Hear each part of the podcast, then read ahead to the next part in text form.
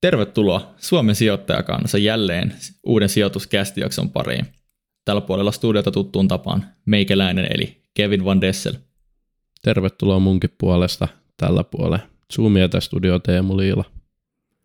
Tänään jauhettiin Mikko Sjögrenin kanssa omasta taloudesta siitä, miten susta voi tulla varakas ja siitä, että miten Rikas. sä et, ja siitä, miten sä et ehkä ikinä saa eläkettä. Eli hyvillä viboilla lähdettiin, lähdettiin tähän jaksoon. Kyllä, kyllä.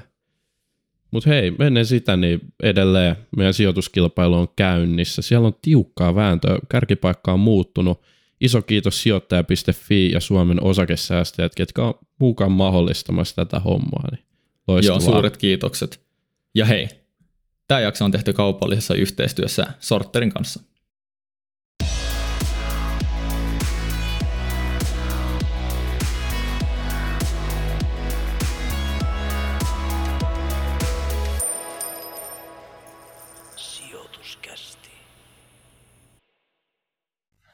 Ja mulla on ilo toivottaa sijoituskästin studioon tai ehkä nyt Zoomiin Mikko Sjögren, varapuun perustaja ja rahataidon valmentaja. Tervetuloa. Kiitoksia ja oikein paljon kiitoksia kutsusta. Yes. Hei, tervetuloa munkin puolesta Mikko. Näin ihan alkuun, niin kerro pikkasen omia taustoja ja mitä sä oikein siellä varapuulla duunailet? Joo, tota, tämä on lempiaihe, niin tässä menee yleensä koko kolme varttia, mutta koitetaan, koitetaan ottaa sellainen vähän lyhyemmin tällä kertaa. Eli tota, mun tausta on se, että iso, iso isä on aikanaan perustanut tota yrityksen ja isä on sitä jatkanut ja mulle on koko nuoruus kerrottu sitä tarinaa, että kun aikanaan valmistuu autoinsinööriksi, niin pääsee sitä perheyritystä jatkaa ja ollessani 12, niin, niin vanhemmat päätti myydä sen firman pois ja ja, ja tämmöinen ensimmäinen itse diagnosoitu tai diagnosoimaton burnout oli käsillä, kun tuli ensimmäisenä mieleen, että mä en kelpaa ja riitä, riitä tuohon hommaan, mutta tota, kyse ei ollut ollenkaan siitä, mutta siltä se, siltä se pienenä näytti. Ja, ja no, hyvä puoli sitä firman myynnistä oli se, että kun vanhemmat ja isovanhemmat oli vähän lahjoittanut sen firman osakkeita, niin siitä jäi sellainen pieni pesamuna, mitä sitten ruvettiin sijoittaa. Ja 90-luvun alku ei ollut ihan paras aika eikä paikka pörssissä Helsingissä aloittaa tuota sijoittamista lopputulos oli se, että noin puolet sijoitetuista rahoista hävittiin ja 90-luvun puolivälissä 94-95 isä rupesi puhumaan sitä, että nyt kun toi oma nimmari kelpaa pankin papereihin, niin, niin tota, pitäisikö ruveta itse vähän ottaa selvää tuosta, kun ei tämä mennyt ihan niin kuin Strömsössä tämä homma. Ja sieltä, sieltä se tota, kiinnostus sitten sijoittamiseen heräsi ja kävin kaikkien pankkien, vakuutusyhtiöiden, sijoituspalveluyritysten tapahtumat katsomassa läpi ja parasta antia oli pullakahvit, en ymmärtänyt sanaakaan, mitä ne siellä puhu sellaista finanssijarkonia ja, ja, ja, sieltä sitten kirjaston ja kirjakaupan kautta lukeen, lukeen kirjallisuutta ja vähän kerrassaan selvittää niitä termejä. Ja kun ne kaikki viisi silloin suomen kielellä kirjoitettua kirjaa oli luettu, niin täytyy siirtyä englanninkielisiin kirjoihin ja sitä kautta päädyin sitten maailmalle erilaisiin seminaareihin, tilaisuuksiin, tapahtumiin katteleen, että mitä, mitä siellä tota, kokeneemmat konkarit viisastelee, ja kun yksi rivitaloasunnon verran oli käytetty rahaa valmentautumiseen, niin, niin vähän kerrassaan rupesi tuo osumatarkkuus paraneen. Ja, ja se, mitä sitten sijoitus, tai ton finanssikriisin, finanssikriisistä selvittiin jo kuiviin jaloin, ja, koronakriisistäkin on toistaiseksi selvitty ihan kuiviin jaloin. Ja, ja olin 2000-2007 välin finanssialalla töissäkin myymässä erilaisia sijoitussäästö-, eläkevakuutus-, varainhoitotuotteita plus tuomassa vuokraturvan kanssa silloin markkinoille tätä sijoitusasuntojen ostotoimeksiantopalvelua, mutta siinä kohtaa sitten 2007 tultiin kollegan kanssa siihen tulokseen, että näitä asioita pitäisi opettaa näille ihmisille eikä, eikä koittaa myydä niille hyvää sijoitustuotetta, koska koska heti kun selkänsä kääntyy, niin ne ihme, ihmiset tekee mitä ihmeellisiä, ihmeellisempiä temppuja niillä sijoituksillaan, ja silloin päädyttiin sitten siihen, että perustetaan tämä valmennusyhtiö Varapuu, mikä niin kuin nimikin sanoo, me ollaan valmennusyhtiö, eli meillä ei ole mitään sijoitustuotteita eikä sijoituspalveluita myytävän, eli ainoa mitä me tehdään, niin koitetaan opettaa ihmisiä taitavammaksi rahan kanssa ja tekee rahaa sijoittamalla. Ja tämän 15 vuoden mm. aikana niin noin 15 000 ihmistä on mennyt meidän valmennusten läpi ja mielenkiintoisia tarinoita on nähty. Joku on ostanut ensimmäisen sijoitusasunnon, joku on ostanut purjeveneen, joku on maksanut itsensä pikavippisuosta ja sitten löytyy toisesta ääripäästä ihmisiä, jotka on ostanut kymmeniä tai satoja sijoitusasuntoja tai perustanut liiketoimintaa, liiketoimintaa esimerkiksi asuntosijoittamisen. No niin, okay. eli just mitä sanoit, että finanssiargonia sullekin oli jossain kohtaa vielä tuntematonta, ei ole, ei ole onneksi enää, niin nyt te otatte sitten muitakin tällä toiminnalla pääsee eroon siitä vaikeasta finanssiargoniasta ja yksinkertaisen kautta lähette opettaa. Joo, se, se on se, kun on itse yksinkertainen kaveri, niin täytyy olla riittävän yksinkertaisia malleja. Ja, ja mun siis lapsuuden haava ja ammatti ei ollut valmentaminen, valmentaminen mutta tämä on oikeastaan nykyään niin kuin parasta, mitä voi housut jalassa tehdä. Ja, ja Joo. Jos mietitte, että mitä teen ilman housuja, niin syö jäätelöä. Kiitos kysymästä. tota, mutta tota, siis se pointti, pointti on niin kuin siinä, että et me silloin jo mietittiin, kun niitä viittä kuutta suomenkielistä kirjaa luettiin, että, että minkä takia tätä ei niin kuin kukaan opeta Suomessa suomen kielellä. Ja, ja silloin vielä nosteltiin 2000-luvun alussa ja 90-luvun lopussa olkapäitä, että no ehkä sitä joskus joku tekee, ja ei me vielä siinä vaiheessakaan ajateltu, että se oltaisiin se oltais me, mutta tota, täytyy no. sanoa, että ilolla pistä merkille, että viimeisen viiden vuoden aikana rahasta ja sijoituksista puhuminen on, on niin kuin kasvanut räjähdysmäisesti, että on, on kaiken näköisiä sosiaalisen median tilejä, jo, jossa aiheesta puhutaan ja, ja hyvä niin. Vähän niin kuin Teemu ja minä sijoituskästin kanssa. Ja ju, no juuri, näin, yritetään, juuri näin. Yr, yritetään ainakin, että joku kuuntelisi tätä ja saisi täältä jotain Kyllä. järkevää informaatiota ja kan, kannustettaisiin samalla porukkaa sijoittamisen pariin. Joo, se on, se on tavoitteena. Ö, sulla on nyt siis ollut selkeästi vahva tausta, että sä oot nähnyt, miten sijoitetaan, miten sekä instigat sijoittaa, mutta myös vapaa niin kuin yksityishenkilöt ja tätä kautta oot varmaan päässyt oppimaan, että miten sitä niin kuin varallisuutta tienataan. Niin sä oot puhunut jossain sun valmennuksissakin tämmöisestä vaurastumisen kaavasta. Kuulostaa aika hienolta. Öö, miten siis kuka tahansa voi vaurastua, niin haluatko vähän avata meille, että mikä on vaurastumisen kaava? Joo. Tota, vaurastumiseen ensinnäkin tarvitaan kolme asiaa. Siihen tarvitaan aikaa, rahaa ja korkoa korolle kasvua. Aika meiltä kuluu joka tapauksessa, ja mitä aikaisemmin tämän niin kuin asian oivaltaa, niin, niin sen vähemmän tarvii rahaa ja sen vähemmän tarvii sitä korkoa korolle kasvua. Ja, ja siinä mielessä niin kuin aika on sijoittajan paras kaveri, mutta, mutta jostain sitä rahaa täytyy kuitenkin sivuun laittaa ja sijoittaa, altistaa sille riskille, että sille sitä korkoa korolle kasvua saadaan. Ja, ja tämä varsinainen vaurastumisen kaava on siis se, että aikaan saa ylijäämäinen talous ja sijoita se erotus. Sijoita se erotus korkoa korolle periaatteella niin kauan, kunnes elät unelmiesi elämää. Ja tässä tietysti kaava on yksinkertainen, mutta siinä on aika monta asiaa, mitkä siinä täytyy ottaa huomioon. Ensinnäkin se oma talous täytyy peukaloida siihen asentoon, että ihan kaikkia rahoja ei voi käyttää, eikä varsinkaan enempää, mitä, enempää kuin mitä tienaa, ja tätä on kyllä kysynyt itse asiassa varmaan tähän mennessä ainakin kymmeneltä tuhannelta ihmiseltä meidän tapahtumissa, että tuleeko jollekin yllätyksenä, että et voi kuluttaa enemmän kuin tienaa, ja kellekään ei vaikuta juttu. tulevan, mutta mutta mut jostain syystä, kun me katsotaan tilastoja, niin, niin, niin Suomessa ja Euroopassa ihmiset kuitenkin kuluttaa enemmän kuin ne tienaa, ja se tapahtuu vahingossa luottokortilla ja muilla tämmöisillä finanssisektorin kätevillä vimpaimilla ja osamaksusysteemeillä, mutta tota, pointti on siinä, että et vähän vähemmän pitäisi kuluttaa kuin mitä tienaa ja, ja se erotus laittaa sivuun ja sijoittaa. Ja, ja totta kai sitten, jos me puhutaan, että niin kauan kunnes elät unelmiesi elämää, niin sitten pitäisi niin kuin itselleen määritellä se, että minkälaista se unelmien elämä on. Ja, ja toisaalta me tarvitaan se me, me, meidän tavoite että minne me ollaan menossa, ja sen lisäksi me tarvitaan tietysti toiseen päähän se meidän nykytila, eli tarvii tuntea ne omat numerot, koska hirveän moni ihminen hoitaa omaa talouttaan arvaamalla, ja mm. Excelissä on semmoinen huono puoli, ja matematiikassa, että jos matemaattiseen laskukaavaan arvaa numeroita, niin se arvaa sulle lopputuloksen. Et niin kuin ihmiset mieluummin niin kuin kuvittelee sen oman taloustilanteensa jonkunlaiseksi kuin se, että ne istus vartiksi tiliotteen ääreen ja katsoisi, että mistä sitä rahaa tuli ja minnekä sitä meni. No niin. Sim, simppeliä, helppo kaava ja ka- kaikki toteuttaa, niin minkä takia mä nyt sitten, kun mä lähden tuosta omalle parkkikselle, niin miksi siinä ei ole pelkkiä lamboja ja tota, mitä, mitä Ferrari pihassa? Miksi kaikkea voi olla varakkaita nyt sitten, Mikko? No, siinä tietysti ohjeet, ohjeet on yksinkertaisia, niin kuin ohjeiden antajakin, mutta niiden noudattaminen on toki ihan ihan tota, varsin työlästä kyllä tai, tai, tota, ja, ja, vaatii pitkäjänteisyyttä. Ja, ja tässä oikeastaan on, on niin semmoinen juttu, että me tiedetään, mitä meidän pitäisi tehdä, mutta me ei saada niin kuin, tehtyä niitä asioita, mitä, mitä me tiedetään, että meidän pitäisi tehdä. Ja se johtuu siitä, että meillä kaikilla on tämmöinen asia kuin rahatarina. Eli me on jo seitsemän ikävuoteen mennessä opittu, että, että minkälainen konsepti raha on.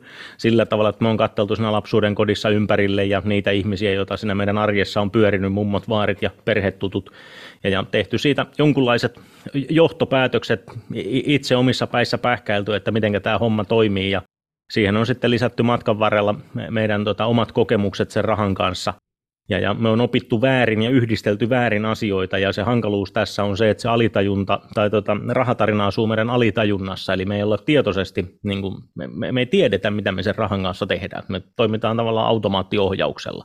Ja, ja se, että, että niin kuin se, mitä me valmennuksissa tehdään, on se, että niin kuin, jos saadaan ihminen pysähtyyn vartiksi tai tunniksi tai, tai kokonaiseksi viikonlopuksi tämän, tämän niin rahat, rahatarinansa, oman rahan käyttämisensä äärelle, niin silloin ne ihmiset tulee tietoiseksi siitä, niin silloin ne pystyy tekemään parin, parempia valintoja siellä arjessa ja huomaa, että, että mitä kaikkea hullua me sen rahan kanssa tehdään. Ja tässä on niin kuin, mm, no siis perinteisesti on ajateltu niin, että raha-asiat on järkipeli, mutta käytäntö osoittaa, että tuo tunnepuoli sotkee, sotkee meillä tämän, tämän tota, rahan käytön, että tiedetään, että pitäisi pudottaa painoa, mutta kun tekee mieli suklaata ja kun järki ja tunteet laitetaan vastakkain, niin se on kyllä ne tunteet, jotka vie. Ja sitten toisaalta niin taloustieteilijät ei tykkää tästä, tästä hypoteesista ollenkaan, koska ne ei tiedä, että mihinkä sarakkeeseen Excelissä ne tämän tunteen laittaisi ja millä tavalla. Toi on, niin toi on kyllä hankala, ihan, hankala, Toi on kyllä ihan totta, että talous on niin eksaktia tiedettä ja tavallaan siihen talouteen kuuluu sekä makrotalous ja osakkeet sun muut, mistä minä puhutaan, mutta myös tämmöinen henkilökohtainen taloudenhoito, että onhan sekin aika simppeli, että mikä sun palkka on paljon, sille tota, miss, minne sä palkan tunget, mitkä sun menot on, että se on tosi yksinkertainen prosessi.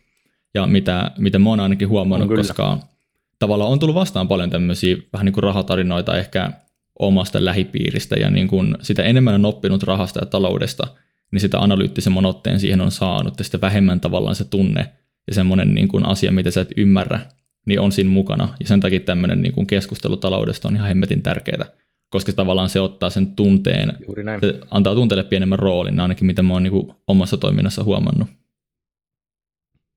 Kyllä, Kyllä, ja, ja tämä se ta- tavallaan niin kuin haaste, haaste siinä onkin, että tota, kun näin niin kuin perinteisesti Suomessa ja, ja muuallakaan, niin, niin rahasta ei niin kauheasti puhuta.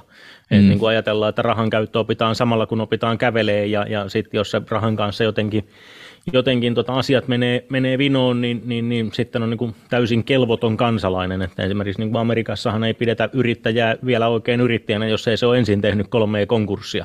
Et sen jälkeen vasta mm. ruvetaan uskoa, että nyt se osaa tämän pelin, mutta täällä on niin kuin, Suomessa on vähän niin kuin kerrasta poikki, että teet yhden, niin sen mm. jälkeen on ke- kelvoton ja, ja tota, pahimmassa tapauksessa saa vielä liiketoimintakieltoa päälle.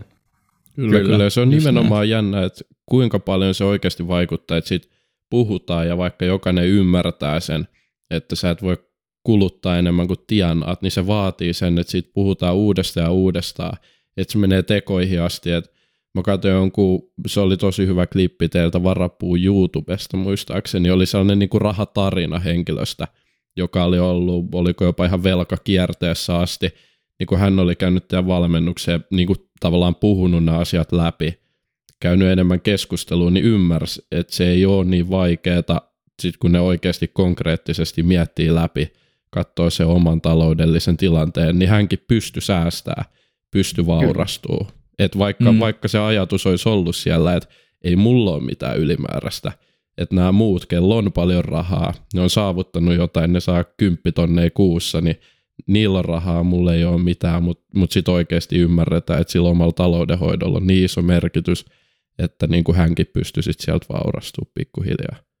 Joo, tämmöinen samanlainen havainto mekin tehtiin silloin aikanaan, kun valmennushommaa aloitettiin, niin me ajateltiin, että me valmennetaan ensin sijoittamista, ihmiset ei saanut tuloksia, me todettiin, että okei, sen sijaan meidän täytyykin, täytyykin valmentaa sitä sijoittajaa, sitä ihmistä, joka tekee niitä sijoituspäätöksiä, että jos siellä ristiriitaisia tunteita ristiriitaista informaatiota, pelkoa, häpeitä, jotain muuta, niin, niin ihmiset ei saa tehtyä yhtään mitään. Ne on tämmöistä niin kuin tekemistä estäviä tunteita. Ja kun käytiin niiden sijoittajien kanssa tämä asia läpi, purettiin niitä ajatusmalleja ja, ja tunteita sieltä pois, niin sen jälkeen ihmiset rupesivat sanoa, että okei, nyt mä ymmärrän täysin, mistä sijoittamisessa on kyse, ja mä rupean sijoittaa heti, kun mulla on rahaa. Ja todettiin, että jos on niin kuin opiskelijasta eläkeläisestä parisataa tuhatta tienaa vaan toimitusjohtajaan siinä niin kuin yleisössä, että jos ei kellään ole rahaa sijoittaa, niin meidän täytyy ottaa yksi askel vielä taaksepäin ja katsoa, että mitä ne ihmiset kuukausittain sen rahan kanssa tekee ja missä järjestyksessä. Ja havaittiin mm. kyllä hyvin äkkiä, että ei niin isoa palkkaa olekaan, etteikö sitä saa kulutettua.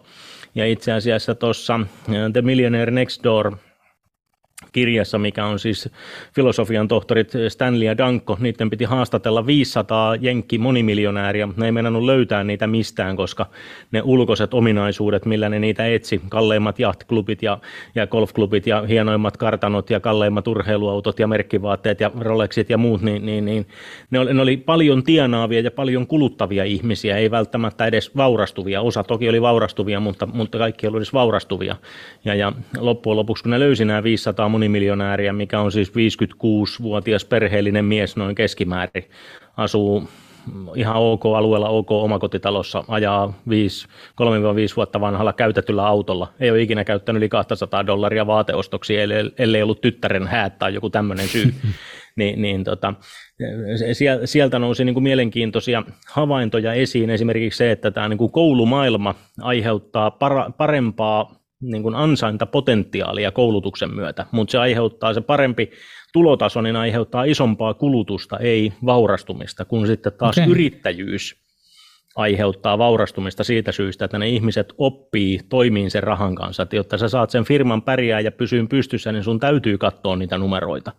Ja sitten tämä logiikka, se, että millä tavalla raha toimii ja millä sä itse toimit sen rahan kanssa, että kun se siirretään siitä bisneksestä sinne omaan henkilökohtaiseen talouteen, niin sen firman ei tarvitse tuottaa mitään kauhean älyttömiäkään, kun mm. se yksilö rupeaa siellä taustalla vaurastumaan. Toi on tosi mielenkiintoista, että mä oon käynyt paljon esimerkiksi TikTokissa vääntöä ihmisten kanssa, kun sijoituskästi me postataan paljon TikTokia, kannattaa muuten seuraa meitä TikTokissa, niin siellä, siellä usein puhutaan siitä, että meillä oli, olisiko ollut Yeti, oli meidän vieraana, ja siitä laitettiin pari, pari klippiä TikTokiin, ja sitten puhuttiin siitä, että miten se on ihan normaalia, että sun menot kasvaa sun tulojen mukana, ja sitten mä oon sit paljon vääntänyt, että joo, mutta silloin tavallaan ei tapahdu vaurastumista, silloin tapahtuu ihminen, kello on korkea kassavirta ja liikaa turhaa krääsää mutta se on ihan eri asia kuin vaurastuminen, ja se lopputulos on eri asia kuin vaurastuminen myös tämmöisen niin kuin henkisen puolen kautta. Se ei tuo sitä taloudellista turvaa välttämättä. Niin, ja, ja, ja sitten toisaalta niin, niin taas siis kyllähän siinä elämänlaatu levenee ja elämästä mm. tulee varmasti mukavampaa, M- mutta niin kuin se, että, onko se sama asia kuin vaurastuminen, niin, niin ei, ei välttämättä.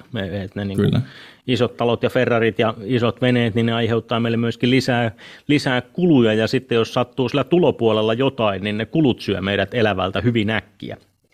Kyllä. Ja tota... Sä oot, sä oot tuota puhunut tuosta Millionaire Next Door kirjasta, ja sä oot puhunut, että siinä on tämmöinen sekä että ja joko tai ajattelu, ja nämä miljonäärit käyttää tämmöistä sekä että ajattelua. Niin haluatko vähän nyt avata, että mitä tämä tarkoittaa ja miten meidän kuuntelijat voi olla sekä että ajattelijoita eikä joko tai ajattelijoita? Joo, joo se pohja siellä on, on tota, siinä, että, että niin kun, siis hirmu, hirmu monesti ihmiset päätyy ajatteleen, että niiden täytyy valita, että jos on vaihtoehtoja, siis en, ensinnäkin vaihtoehtoja pitäisi olla kolme tai enemmän, kun, kun yleensä ihmisillä on vain niin kaksi vaihtoehtoa ja sitten ne valitsee niistä joko tai. että jotta sä pystyt oikeasti valitteen vaihtoehdoista, niin niitä pitäisi olla kolme tai enemmän. Ja, ja, ja se, mikä nyt oli tässä samassa tutkimuksessa, Millionaire Next Door, se on siis 700 sivua se kirja, joka on tiivistelmä siitä niiden tutkimuksesta. Että tota, veikkaan, että tästä varsinaista tutkimusta ei lue kyllä Erkkikään, mutta, tota, mu, mutta tota, niin, niin se pointti on tässä siis se, että jos, jos sulta kysytään, että otatko kahvia vai teetä, niin, niin normaalisti ihmiset miettii, että no nyt täytyy jompikumpi valita, niin, niin se, että seuraavan kerran kun joku kysyy sulta tällaista joko tai kysymystä, niin ota molemmat. Ota sekä kahvia että teetä, niin sillä saa enemmän. Tai jos joku kysyy, että otatko kahvin kanssa suolasta vai makeeta, niin ota molemmat. Sulla saa enemmän. Kyllä. Ja, toimii, se, se on, mutta... Niin, se on sen verran harvinaistakin vielä, että, että se tarjoajakin menee hämilleen, ja se, vaikka sillekin olisi sanonut, että saa antaa vain jomman kumman. Niin. Kyllä, mutta mut tavallaan toi toimii niinku tolla tasolla, mutta nythän sä menet kauppaan ja no otaks mä nyt tämän, tämän kahvipaketin vai teepaketin, no mä otan molemmat, no nyt sun menot, menot kasvoi, että tavallaan miten sä voit hyödyntää tätä, että sä voit vaurastua? Onko siellä jotain esimerkkejä sit siihen liittyen? No siis tässä on siis niin kuin oikeakin tausta pohjalla. Tämä tulee ehkä enemmän tämmöisessä kysymyksessä vastaan, kun, kun ihmiset, hirmu monet ihmiset miettii, niin niillä on tällainen niin kuin paradoksi, että, että ne on mieluummin, mieluummin onnellisia kuin rikkaita. Ja, mm. ja kysymys kuuluu, että mitenkä nämä sulkee toisensa pois, että miksi ei voi olla rikas ja onnellinen. Tämä on vähän samanlainen juttu, että kun sulta kysyttäisiin, että valitte käsi tai jalka, sillä että no riippuu siitä, että oletko se menossa pelaamaan lentopalloa vai jalkapalloa tai, tai niin kuin liikkumassa paikasta toiseen tai sanomassa kaverille päivää, niin ne on, ne on tavallaan niin kuin eri tarkoitusta varten ja, ja tavallaan kätevää, että ne on molemmat. Niin, niin se, mm. että, että niin kuin hirmu moni ihminen niin kuin sulkee vaihtoehtoja pois sen takia, että ne suostuu tähän joko tai ajatteluun. Mm. Eli ei, ei pidä niin kuin vaan tyytyä. Niin.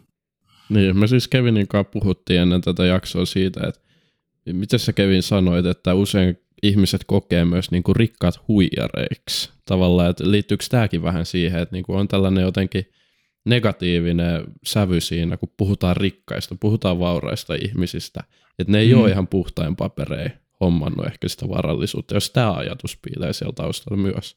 No varmasti, varmasti piilee ja sanotaan, että kyllähän tässä, niin kuin jos nyt vaikka niin kuin mietitään esimerkiksi YEL-uudistusta, niin kyllähän tässä niin kuin jotenkin noita keskustelufoorumeita kun lukee, niin jotenkin se yrittäjä on niin kuin repimässä kaikkien muiden selkänahasta sitä rahaa pois ja, ja sille yrittäjän riskille ei niin kuin lasketa mitään, mitään, että kaveri työllistää useamman ihmisen ja sillekin pitäisi jäädä mm. jotain siitä välistä mm, ja siis... sille riskinotolle maksaa jotain ekstraa, mutta siis kyllä tästähän joku pankki tässä muutama vuosi sitten teki tutkimuksen, että mitkä on niin kuin suomalaisten mielestä soveliaita ja mahdollisia tapoja vaurastua, niin lottovoitto, rikkaisiin naimisiin meneminen, taisi olla perinnön saaminenkin ja, ja sillä niin kuin, että yrittäjyys ja sijoittaminen oli molemmat jossain niin kuin, niin, niin kuin tota... Ihan niin kuin pohjasakkaa. Niin, et, Ei et, tykätä niin kuin... näistä ihmisistä. No, toi vähän surullista. No, no on kyllä, ja siinä mielessä niin kyllä tässä on itse kullakin niin aika paljon vielä sarkaa kynnettävänä, että tästä sijoittamisesta tulisi semmoinen niin kuin luontainen osa ihmisten elämää. Mutta tuossa taustalla on tärkeä, tärkeä asia tavallaan pitää ymmärtää se, että talous on peli. Se, että joku ihminen vaurastuu, niin se ei ole silleen, että taloudessa on niin kuin viisi rahaa. Jos mä, mä saan yhden rahan, niin se on joltain pois, vaan se on peliä, jos mä vaikka rikastun, niin mä todnek luon rahaa siihen systeemiin sekä muille ihmisille että valtion tasolla ja organisaatioille ja kun ihminen tekee rahaa, niin sen on pakko myös luoda aika paljon arvoa ympärille.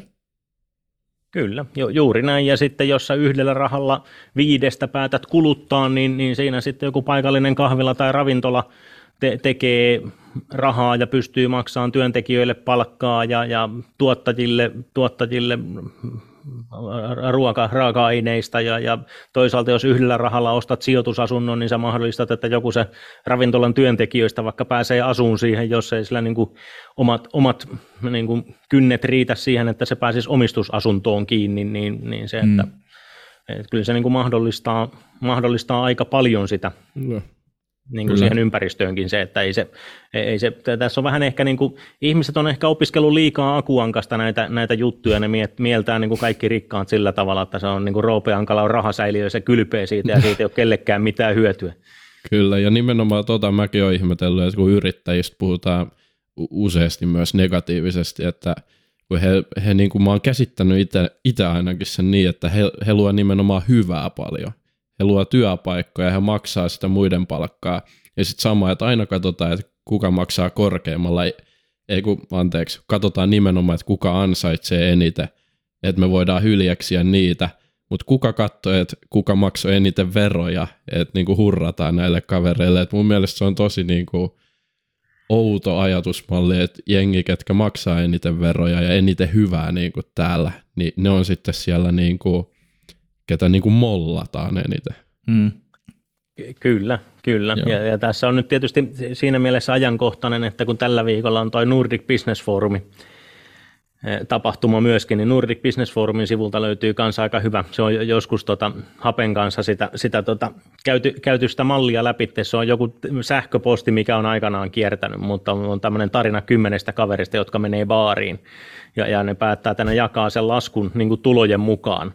Ja, ja lopputulos on se, että ne ensimmäinen seitsemän kaveria ei maksa siitä olutkierroksesta yhtään mitään, ja se eniten tienaava maksaa siitä tyyliin niin kuin yli, yli 80 prosenttia pitkän matkaa ja sitten ne, kun, kun baari antaa niille alennusta, niin ne päättää tai rupeaa miettimään sitä, että miten se 10 euron alennus sen laskusta jaetaan ja, ja sitten sinne todetaan, että ei sitä voida jakaa tasan euroa kaikille, koska sitten niille ensimmäisille viidelle kuudelle maksettaisiin siitä oluen juomisesta ja, ja, ja mm. sitten kun päädytään siihen, että se jaetaan sen mukaan, että kuinka paljon on maksanut ja kun se, sitä kympistä se kymmenes kaveri sai vissiin yhdeksän euroa takaisin, ne muut suuttu ja veti sitä turpaa, se ei seuraavalla kerralla tullut, niin tota, niiltä jäi niin kuin la- lasku maksamatta, kun ei kassa kestänyt. Kyllä, niin, kyllä. Niin, tota, Tämähän on just kuvaava, kuvaava esimerkki siitä. Tämähän on just tämä, että mitä niin kuin verojen nousu voi pahimmillaan, jos niin kuin kiristetään entisestään kovia veroja Suomessa, niin mitä voi niin kuin, kukaan ei halua enää yrittää ja muutetaan mieluummin naapurimaahan yrittää, niin se on mm, vähän no. niin kuin se ei aina toimi niin, että veroja nostamalla niin saadaan enemmän rahaa valtiolle. Ja tuohon vielä se maasta poistumusvero, että sitten kun tämä kaveri, kuka sai turpaa, niin päätti, että se meikkää sinne baariin, niin sitten ne ottaa siltä vielä 5 euroa siitä, että se meikkää sinne baariin. Niin ai että kun on niin niin. valtion kilpailukyky korkealla. Re, re, reilu meininki. No. Odotetaan vaan, että se juna rupeaa tuossa Helsinki-Tallinnan välissä kulkee, niin mä luulen, että – sen junan mukana menee aika paljon yrittäjiä kyllä tuota noin, niin järve, tai tuota vesistön toiselle puolelle, että siinä saattaakin käydä toisinpäin, että se onkin tämä Helsinki on kohta tämä tuota noin, niin Tallinnan pohjoinen nukkuma lähiö. Kyllä. kyllä. Ennen kuin, ennen kuin sukelletaan tota, tähän, että miten voi tehdä enemmän rahaa ja miten voi säästää enemmän rahaa, koska sehän on tämä niin pihvi tässä jaksossa, niin mun mielestä on hyvä määrittää vielä, että jos tavoitellaan jotain asiaa, niin mikä se tavoite oikeasti on. Jos tavoitteena on vaurastua, olla varakas, niin miten sä määrität vaurastumisen rajan, milloin ihminen on sitten varakas? No mun, mun mielestä siihen ei ole mitään semmoista euromäärästä, euromääräistä rajaa. Tiedän, että monet käyttää sitä, että, että niin kuin esimerkiksi miljoona on hyvä raja, mutta se, siitäkin on niin kuin monta tulkintaa, että pitääkö se miljoona olla talojen ja autojen ja kaikkien muiden lisäksi niin kuin tilillä tai, tai, mm. tai jossain sijoituksesta, mistä sen saa niin kuin viikossa tilille vai, vai mikä se määritelmä on. Et niin kuin ihmiset tarvii eri määrän, eri määrän rahaa elämiseen ja, ja se, että mun mielestä se vauraus on, on niin kuin ennen kaikkea sitä, että, että sä oot itse tyytyväinen siihen taloustilanteeseen ja, ja sulla on niin kuin riittävästi sitä, mitä sä, mitä sä niin kuin elämässä tavoittelet. Ja, ja mun mielestä niin kuin taloudellinen vapaus on enemmänkin kuin, kuin sitä, että sä voit tehdä koska vaan, missä vaan, mitä vaan, niin kuin, miten vaan, niin, niin se on enemmän sitä, että kun sulle tulee kuukausittain rahaa, on se sitten sijoitusten tuottoa tai yrittäjyydestä tai, tai palkkana tai va, vaikka tukina jostain, niin, niin se, että sulla mm. on täys vapaus valita, että mitä sä niillä euroilla teet. Ja, ja se, että jos asumisen kustannukset on liian kalliit, niin, niin sitten täytyy ehkä pysähtyä miettiä, että kuka sen asunnon on valinnut, tai että voiko sille asialle tehdä jotain, ja, ja tässä niin kuin meillä kaikilla ihmisillä on valinnan mahdollisuuksia, mutta mut niin kuin ennen, ennen kaikkea se, että, että me ollaan niin kuin se no, vauraus tai vapaus tai turvallisuus, ne on kaikki tunteita, ja ne, ne ei tule olosuhteista eikä mistään tilillä olevasta euromäärästä – mikään tietty rahasumma ei lähetä suhun turvallisuuden tai vapauden tunnetta, vaan, vaan se juttu toimii mm. niin, että meillä on joku ajatus siitä, siitä tota, ja, ja se ajatus aiheuttaa meistä sen tunteen. Ja, ja mä, mä tiedän kavereita, jotka on tehnyt niin kuin kahdeksan numeroisen exitin bisneksestä, ja, ja tuolla niin kuin etelässä, kun ne menee sillä isolla, isolla veneellä johonkin satamaan, niin ne katsoo, että ei vitsit sentään, että jollain on, jollain on vielä kalliimpi vene kuin meillä, että ei tällä 5,5 miljoonan katiskalla, niin ei me jäädä tähän sata, satamaan, että kun tuossa on tällainen 7,5 miljoonaa, että mennään tuohon sivusatamaan, niin siellä me ollaan niin kuin isoin vene. Niin, mm. Kaikki on suhteellista. että mi, mi, missä kohtaa se, että aina jollain on metriä pidempi mersu, että ei me kai siitä niin kuin karkuun päästä, päästä millään, mutta se, niin kuin mun, mun mielestä tässä pitäisi nimenomaan verrata itseensä eilisiä tuloksia tämän päivän tuloksiin ja, ja se, että, että jossain kohtaa se, se, se niin kuin, että saa ne omat, omat itselle tärkeät jutut elämässä tehtyä, että mikä on niin kuin se, vaimoni käyttää tästä termiä, että what's your kind of fun, että, niin kuin, että miten sä haluat elää, niin että kun sä saat sen maksettua kivasti, niin, niin that's it. Mm, kyllä. No mennään sitten hei tuohon vaurastumiseen vähän, että miten, miten, se, miten me nyt voidaan, meidän pitää nostaa tuloja, että niin kuin vaurastuminen on tulojen ja menojen funktio ennen kaikkea, sun pitää tienata enemmän kuin sä kulutat, niin musta tuntuu, että aika iso osa on kuitenkin, niin kuin, ei, en mä tiedä voiko näin suoraan sanoa, että niin kuin, äh, huono niin kuin mielikuvitus, mutta ainakin niin kuin ihmiset ei ole ehkä jäänyt pohtimaan sitä asiaa, että miten niitä tulojakin saa oikeasti nostettua aika hyvin ja sitten monella eri tapaa. paljon. Puhutaan, niin, mitä voi säästää, miten, mutta ei siitä, mitä voi tienaa. Mm. Kyllä, että kaikki, kaikki saa sen niin perusduuni ja ajattelee, että se on tässä. Mutta Mikko, onko sinulla jotain hyviä vinkkejä tähän, että miten nyt niin kuin ylipäätänsä tuloja saisi nostettua, että me päästäisiin tähän niin kuin säästämisen ja sijoittamisen kierteeseen? Joo, tota, tämä on juuri se juttu, että, että säästämällä ei voi säästää itteensä ulos ongelmista ja, ja se, että jos niin kuin kaikki on säästetty, niin, niin tota, sitten se ainoa vaihtoehto on koittaa tehdä jostain lisää. Ja, ja tämä on niin semmoinen, siis että tässä niin kuin monesti myöskin ihmiset ajattelee, että niillä ei ole mitään vaihtoehtoja, että ne käy jo kahdeksasta neljään töissä ja, ja sitten ne, niin kuin se tavallaan ajatus on se, että, että en mä osaa mitään eikä, eikä mistään ole mitään hyötyä, mutta mut siis niin kuin, maailma on tavallaan niin kuin mahdollisuuksia täynnä.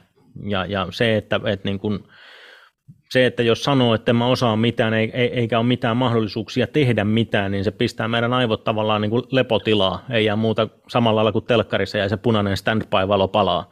Niin me, me, me ei nähdä niitä mahdollisuuksia. Ja se on sitten mm. eri asia, että kaikki ei ole tietysti valmiita tekemään ekstraa, mutta niin kuin, jos on valmis tekemään ekstraa, niin mahdollisuuksia on. Siis tuolta niin kuin maailmalta löytyy niinkin kummallisia bisneksiä, että, että välillä niin kuin raapii korvantakuisia, että, että miten toi on niin kuin, siis niin kuin että e, et mitä ihmettä. Siis Saksassa on sellainen firma, joka vuokraa puutarhatonttuja.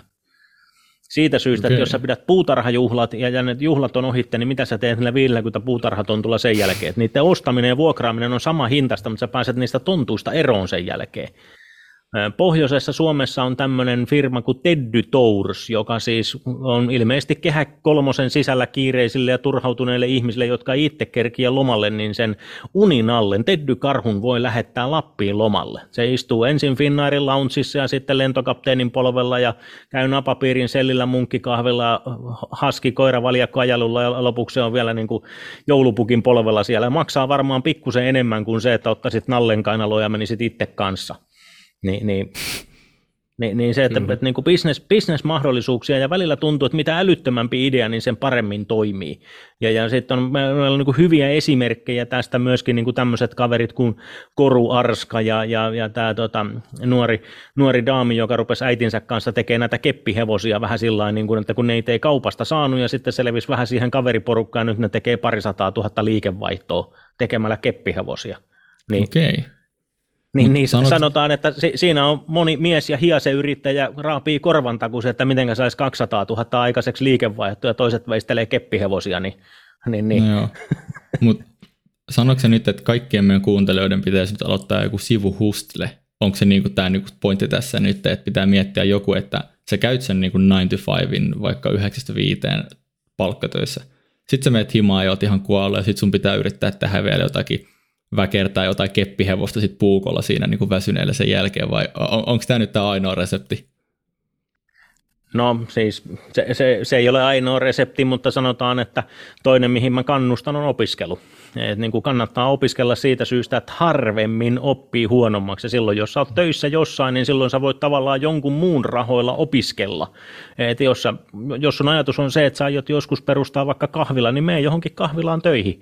Opettele se homma siellä ja mieti, että miten sä teet sen paremmin ja sen jälkeen vasta lähdet. Niin kuin, että se on niin kuin aika, aika hankala asetelma lähteä niin kuin tyhjältä pöydältä ilman kokemusta kilpailee konkareitten kanssa. Mä, mä oon niin monta mm-hmm. kertaa nähnyt tän, että että mennään niin kuin alan firmaan töihin ja sitten katsotaan, että mikä, mikä siellä on tehty hyvin ja mikä siellä on tehty huonosti ja samalla kun ollaan töissä, niin mietitään, että miten se voisi tehdä paremmin ja totta kai jos sä luot sitä lisäarvoa sille liiketoiminnalle, missä sä olet töissä, niin, niin se palkan korotus toimii niin päin, että sä luot ensin lisää arvoa ja joku sen siellä huomaa ja maksaa sulle ekstraa, eikä niin päin, että käydään ensin kysyyn palkankorotusta ja jos sen saa, niin sitten voi ehkä venyä, että tekee vähän ekstraa. Mutta siis mm. niin kuin, ei se tarvitsisi, siis niin kuin nykyään internet mahdollistaa kaiken näköistä, että jos sulla on joku hyvä rakas harrastus, mistä sä tiedät paljon, niin silloin todennäköisesti sillä, sillä pystyy luomaan arvoa niin, että neuvoo, neuvoo muita esimerkiksi siinä, siinä aiheessa. Ja, ja, tai, tai se, että jos on No siis monet, on, monet niin kuin miettii tätä, että en mä halua kaupallistaa mun ihmis, ihmissuhteita ja sitten niillä on kuitenkin se joku serkkupoika, joka on sähkäri ja ne soittaa sen aina hommiin hommia hmm. niin, niin, ja, ja ko- koittaa tuota, no, niin lahjoa sen pullakahvella, ettei tarvitsisi maksaa, niin, niin, niin, jos se toimii toisinpäin, niin miksei se, miksei se toimisi toisinpäinkin. Kyllä, meillä on ollut muuten paljon keskustelua niin kuin aiheesta, että joku, joku tietty ryhmä sai, ei nyt tarvii nimeltä mainita, joku jostain työstä X saa vähemmän palkkaa kuin muusta. En mene siihen, että onko se eettisesti oikein. Voi olla, että pitäisi saadakin korkeampia palkkoja. Mutta nojataanko me sun mielestä keskusteluissa uutisissa liikaa siihen, että me jatkuvasti mietitään jonkun yhden niin kuin ansiotulojen määrää, vai pitäisikö meidän niin kuin pohtia sitä, että ja kannustaa ja valmentaa nimenomaan just siihen, että miten jokainen voi henkilökohtaisessa taloudessa tehdä lisää rahaa, lisää ansiota, koska mun mielestä tuossa tulee aina sellainen vähän niin kuin asennekin jo valmiiksi, että vain se yksityö ja vain ne ansiotulot on se tapa, millä sä voit elää.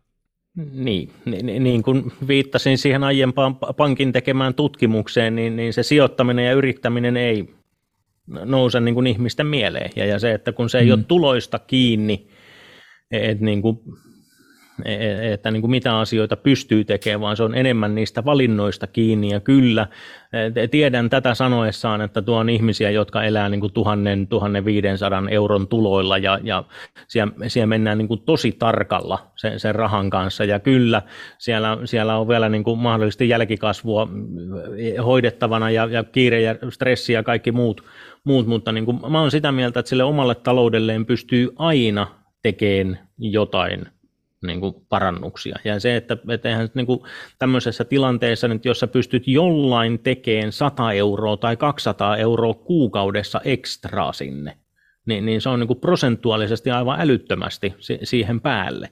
Ja, ja niin kuin, siinä mielessä se, että, niin kuin, että jos taas mennään sinne niin kuin säästämiseen, niin, niin, niin joo, se, se on, jos ei ole mistä säästää, niin se on niin kuin hankala, hankala juttu koittaa jostain säästää.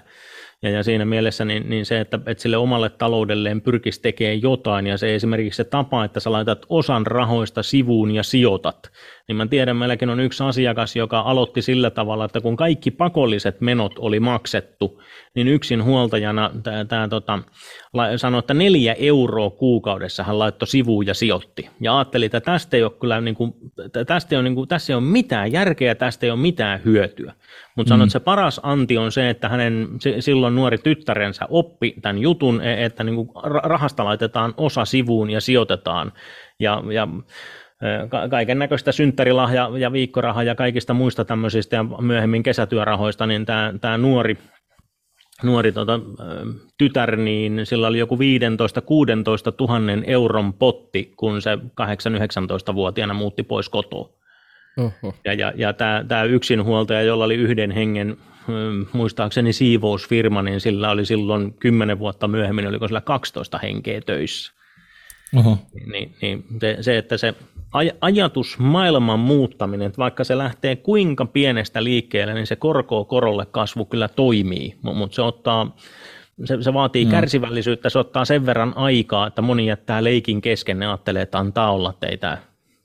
Joo, mutta toi oli tosi hyvä, tosi hyvä pointti toi, että eihän periaatteessa niin kuin neljä euroa, tai no jos ihminen on tilanteessa, että tuntuu, että ei saa yhtään ylimääräistä, niin onhan se mitä joku 216 euroa vuodessa niin, tai 4 euroa viikossa tai ne 4 euroa kuukaudessa on vielä vähän vähemmän, mutta mm. kuitenkin, että kyllähän 100 euroa niin on kiva puskuri, jos sulla ei ikinä ole ollut mitään mutta ehkä se tärkeämpi juttu tässä on just se, että sä otat sen niin kuin oman aloitteen itse taloudesta, ja se mindsetti on se tavallaan, mikä tulee johtamaan sut sille tielle, että sä tulet kerryttämään paljon enemmän varallisuutta kuin mitä se neljä euroa kuukaudessa antaa ymmärtää, että sun pitäisi kerryttää. Et, et, mm. et nimenomaan se on niinku sieltä korvien välistä usein aika paljon enemmän kuin mistään muusta sit pidemmällä juoksulla. Kyllä, ja tuo puskuri, minkä mainitsit, niin oliko peräti tänään, kyllähän se on al- alkuviikosta ilmeisesti tullut, oliko Danske Bankin tutkimus, missä todettiin, että neljänneksellä suomalaisista ei ole minkään näköistä puskuria olemassa. Ja oliko okay. se 40 prosenttia ei säästöjen varassa pärjäisi kuukautta pidempään. No, oh. Niin, niin sanotaan, että jos ei toi käy ihmisillä yöunien päälle, niin mikä sitten? Mm, kyllä. Mutta toi oli tota, tosi hyvä, tuossa tuli pari aika arvokasta vinkkiä, niin kuin, että miten tehdä sitten enemmän rahaa. Et, et yksi oli toi, että jos sä haluat palkan korotuksen, jos se palkkatyö on se juttu ja sä et ehkä voit tehdä mitään sivuhustelee, niin se, että sä asennoidut siihen, että sä tuotat lisäarvoa, niin se asenne jo pelkästään niin kuin näkyy. Ja sitten se lisäarvo kyllä varmasti aiheuttaa sen, että ellei nyt työnantaja ole niin kuin ihan hanurista, mutta silloinkin on mahdollisuus vaihtaa, tai sitten sä et ehkä ole todellisuudessa tuottanut sitä lisäarvoa. Mutta toinen hyvä, mm. minkä sä sanoit, niin oli tämä, että jos sä oot intohimoinen jostain, niin kuin Teemo ja minä ollaan sijoittamisesta, niin ala puhua siitä, sulla on sosiaalinen media, sä voit kuitenkin kaikki scrollaa Instagramia aina iltaisin tai TikTokia. Sen sijaan, että sä katot muiden juttuja, niin laita omi juttuja sinne. Ja kun sä jaksat tehdä mm-hmm. sitä, niin ehkä siitä tulee sun sivuhustille ja se tekee vähän ylimääräistä rahaa. Et, et sisällön tuotanto on mun mielestä yksi parhaimmista tavoista nykyään tehdä niin kuin vähän ekstra rahaa palkan, palkan lisänä, niin se kannattaa myös pitää mielessä tämmöisenä hyvänä sivuhustille vaihtoehtona. Ja, ja, ja mulle ja Kevin, Kevinilläkin oli nolla seuraajaa joskus, kun mä oon kuullut joskus tätä, että no sulla, mm. tai siis meille ei ole sanottu, mutta tämähän on yleinen juttu. Että me ollaan mietitty, teidän että monelle sanotaan, että helppoa teidän, kun teillä on jo 100 000 seuraajaa tai jotain muuta, mm, mutta siis mm. meillä oli nolla seuraajaa ja Mikolla ja Varapuulla oli nolla seuraajaa joskus. Mm. Meillä oli kaksi seuraajaa, molempia äidit. Se ei halunnut No joo, no joo, no joo, sori. Kahdesta se lähti. Kyllä, kyllä. Jo, jostain on aloitettava. Jostain kyllä. on aloitettava. Mutta sitten se toinen sitten, puoli. Niin, s- sitten kun aikansa, aikansa asioita juttelee ja, ja tota, niitä tiivistää johonkin muotoon, niin sitten niistä saattaa syntyä vaikka kirjoja. No niin. No niin, niin, niin siis se, kirjan myyntihän ei Suomessa ole mikään bisnes, ellei ole hotakainen ja kirjoita räikkösestä, mutta sanotaan, että jos ei tässä nyt puhuta niin kuin vaurastumismenetelmänä, vaan enemmänkin se, että mistä saa sen ylimääräisen 50 tai 100 sen mm. kuussa, niin, mm. niin, niin sitten sit ollaan niin kuin oikealla jäljellä. Tai, Kirjoita iltaisin kirjaa. Mm. Niin, tai, tai jonkun verkkokurssin tekeminen, niin, niin, niin nykyään melkein kännykkäkameralla pystyy, pystyy tekemään hyvissä olosuhteissa niin verkkokurssia. Mm. Kyllä. Nyt kun me ollaan aika paljon palloteltu sitä, että miten saa tulo ylöspäin, niin miten saa sitten menoja alaspäin? Onko sulla jotain jotain niin top-tippejä tähän liittyen? No oikeastaan siis mun mielestä säästäminen on aivan hanurista, koska se johtaa niin kuin kurjempaan elämään, mutta, niin kuin, mutta tota, se, se, et niin kuin, muuta Bangladesiin peltikylään, jos tota, aaltopeltikylään, jos niin kuin se kurjistelu kiinnostaa, mutta, mutta tota, no, noin vakavasti ottaen, niin, niin siis se, et tuntee ne omat numerot, että sä näet mihinkä se raha menee, koska niin kuin rahaa, rahaa menee niin kuin yllättäviin paikkoihin, se, että jos nyt vaikka niin kuin joka päivä ostaa jonkun iltapäivälehden ja kupillisen kahvia ärkioskista, niin, niin, niin se on yllättävän paljon kuukaudessa, mitä, mitä siihen menee. Ja mun puolesta siis jokainen saa tehdä omilla rahoillaan ihan mitä itse tykkää, mutta se, mm. että kun sä niin kuin katot, seuraat vaikka kuukauden kaksi, vaikka ruutuviholla tai Excelissä tai edes katot sitä tiliotetta ja, ja, ja lompakkoa, että mitä siellä niin kuin tapahtuu, niin, niin sä niin kuin rupeat huomaan sen, että okei, että, että näin välttämättä on oikeasti tärkeitä asioita, mihinkä tätä rahaa tulee käytettyä. Ja tähän on hyvä työkalu, siis Pareto-periaate, eli 80-20 sääntö, mikä tarkoittaa rahan käytössä siis sitä, että 80 prosenttia sun kokemasta nautinnosta tulee todennäköisesti noin 20 prosentista sun käyttämästä rahasta. Mm. Jolloin sitten taas toinen puoli on se, että jotta sä saat sen puuttuvan 20 prosenttia siitä nautinnosta, niin sun täytyy satsata 80 prosenttia lisää rahaa. Ja t- tässä se pointti oikeastaan on se, että älä säästä siitä 20 prosentista, mikä aiheuttaa sen 80 prosenttia nautintoa, vaan katso sitä 80 prosenttia rahan käyttöä, mikä ei aiheuta näennäisesti juuri mitään. Ja, ja se niin kuin esimerkki on se, että että tota, mullekin tuli aikanaan viisi eri autolehteä, josta totesin, että ne on aika, aika samaa sisältöä. Se paparazzi on istunut siellä pensaassa ja saanut sitä uudesta farmariskoodasta saman kuvan joka lehteen. Ja, ja hmm. totesin, että, että okei, että jos mä valkkaan näistä parhaan lehden, mitä mä tykkään lukea, ja perun nämä neljä, niin, niin yksi viidesosa kustannuksista noin suunnilleen jää ja 80 prosenttia tiedosta tulee, eli se menee sen Pareto-periaatteen mukaan. Ja nyt, nyt se pointti tässä on se, että, että niin kuin monesti on juuri, juuri niin kuin kaikissa lehtiartikkeleissa ja muissa on se, että niin kuin kymmenen vinkkiä, mitenkä, mitenkä voi säästää. Ja se, on, on, vähän se soundi siinä semmoinen, niin kuin, että lopeta kaiken kivan tekeminen, mitä olet vähäkään ikinä tehnyt. Ja se, sitten seuraavaksi lopetetaan kahvijuonti ja, ja ulkona syöminen. Ja, niin, ja se ei ole hirveän kestävää kuitenkaan. Niin, niin se on niin kuin, se, se kuitenkin lipsahtaa jossain kohtaa sille, sille osastolle ja siinä käy sitten ihan just samalla lailla kuin sen porkkana vissydietin kanssa, että sitten kun lipsahtaa, niin ei saa päätä pois jääkaapista. Kyllä, ja se on pienet purot nimenomaan. Mulla on siis tällainen nimeltä mainitsematon energiajuoma täällä, josta mä tein TikTok-video vähän aika sitten. Siellä on nyt joku 150 000 näyttökertaa tai jotain ihan eka mä voin sanoa, että kun sinne kommenttikenttää tuli ihmiset raivoamaan jotain, että koittaisit sinäkin nauttia elämästä, niin kyllä mäkin noita juon. Että mä, mä tavallaan olen valmis, mä oon ottanut sen nautinnon itselleni. Mutta siinä kun mä laskin, että kymmenen vuoden aikana vaihtoehtoiskustannus mukaan lukien, niin nämä energiajuomat maksaa se 15 000 euroa kymmenes mm, vuodessa. Plus on... melkein toinen raha maksan siirtoon. niin, niin, niin, niin, niin, se on, ihan, se on siis ihan käsittämätön summa. 15 000 euroa päivässä yksi tollanen. Mm, ja toi on niin. vain yksi energiajuoma päivässä. Mm. Että sit kun sä otat vielä sen lisäksi vaikka kahvia, sit sä otat jonkun jälkkäripulla ja jotain pikkuturhia asioita, niin siis ne on, ne on niin isoja rahasummia, mistä puhutaan, että niillä todellakin on merkitys niillä pienillä jutuilla. Niin, ja, ja, ja se, se point, pointti tässä 80-20 säännössä on, että nyt jos se vaikka se kahvijuonti on se tärkeä juttu, niin, niin me, me hyvään kahvilaan, ota, ota tota, hyvä kahvi, ota siihen kermavaahtoa ja kaikki strösselit ja hösselit ja kiemurapillit ja pysähdy ja nauti se kahvi. Mm. Mutta mut se, että jos vetää sitä niin kuin huoltoasemalta pohjaan palannutta pumppukannutavaraa 20 kuppia pahvimukista sillä että niitä on niin kuin auto, auton tota, ovikotelot täynnä niitä tyhjiä, tyhjiä, tyhjiä pahvimukeja, niin, niin tota, en, en tiedä, että palveleeko se niin kuin sitä tarkoitusta. Toi on hyvä pointti, Jep. tavallaan se tietoisuus omasta rahan käytöstä on tosi tärkeää.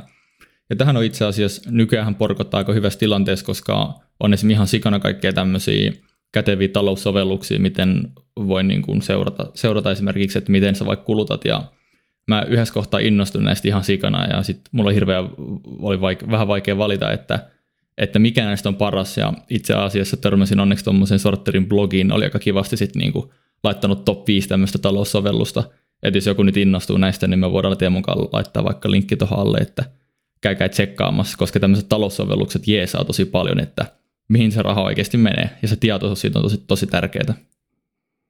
Mm.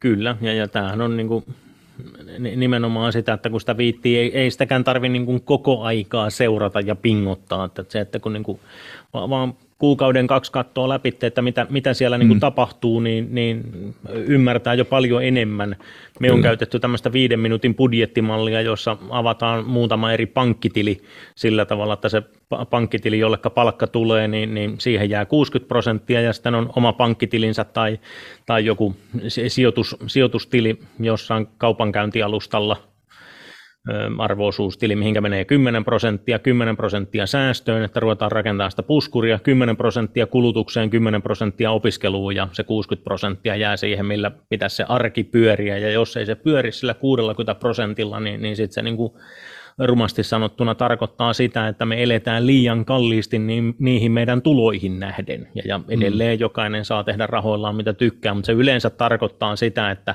sijoittamisesta, säästämisestä ja opiskelusta tuppaa, tuppaa mm. unohtua ne 10 prosenttiset, se kulutus ei kyllä unohdu. Mm. Kyllä. Tuossa me ollaan puhuttu koko ajan niin kuin melkein läpi jakson erilaisista ajatusmalleista. Tämähän on isolta osin niin kuin psykologia ja miten me pysähdytään ajattelemaan meidän tekoja. Niin yksi tällainen, mikä vielä nousi, ainakin mun mielestä tosi tärkeäksi tekijäksi, on tällainen ryhmäpaine. Eli mitä just tuossa pikkasen sivuttiin, se, että niin kuin jotkut näyttää rikkailta, tai on, on niin kuin materialistista hyvää, mutta ei oikeasti ole varakas, niin ootko huomannut paljon niin kuin käytännössä tällaisia haitallisia ajatusmalleja just ryhmäpaineen kautta, että nimenomaan niin kuin näytetään ikään kuin valheellisesti rikkailta, mutta sitten niin kuin todellisuudessa ei pystyttäisi, jos se niin kuin palkkaduuni siellä pysähtyy, niin ei pystyttäisi elää sitä kuukautta just. Joo, ky- kyllä. Valitettavasti tätä näkee ja sanotaan, että nuorten ja miksei vähän vanhempienkin, niin, niin pikavippikulttuurihan on hyvin pitkälti niin kuin seurausta tämmöisestä, että kun pahimmassa tapauksessa pariskunta, ne on aina käynyt jossain etelässä ja, ja molemmilla on tili tyhjä. Ja sitten toinen kysyy, että kai me tänäkin keväänä mennään etelään niin kuin aina ennenkin. Ja toinen miettii, että tili on tyhjä, että en kyllä kehtaa sanoa, että ei ole rahaa, mutta mennään nyt, kun toi toinen pyytää. Mm. ja jos niin kuin rehellisesti sanottaisiin, että mulle ei ole kyllä rahaa tänä vuonna lähteä, niin se toinenkin voisi pyyhkiä ottaa, että no ei mullakaan.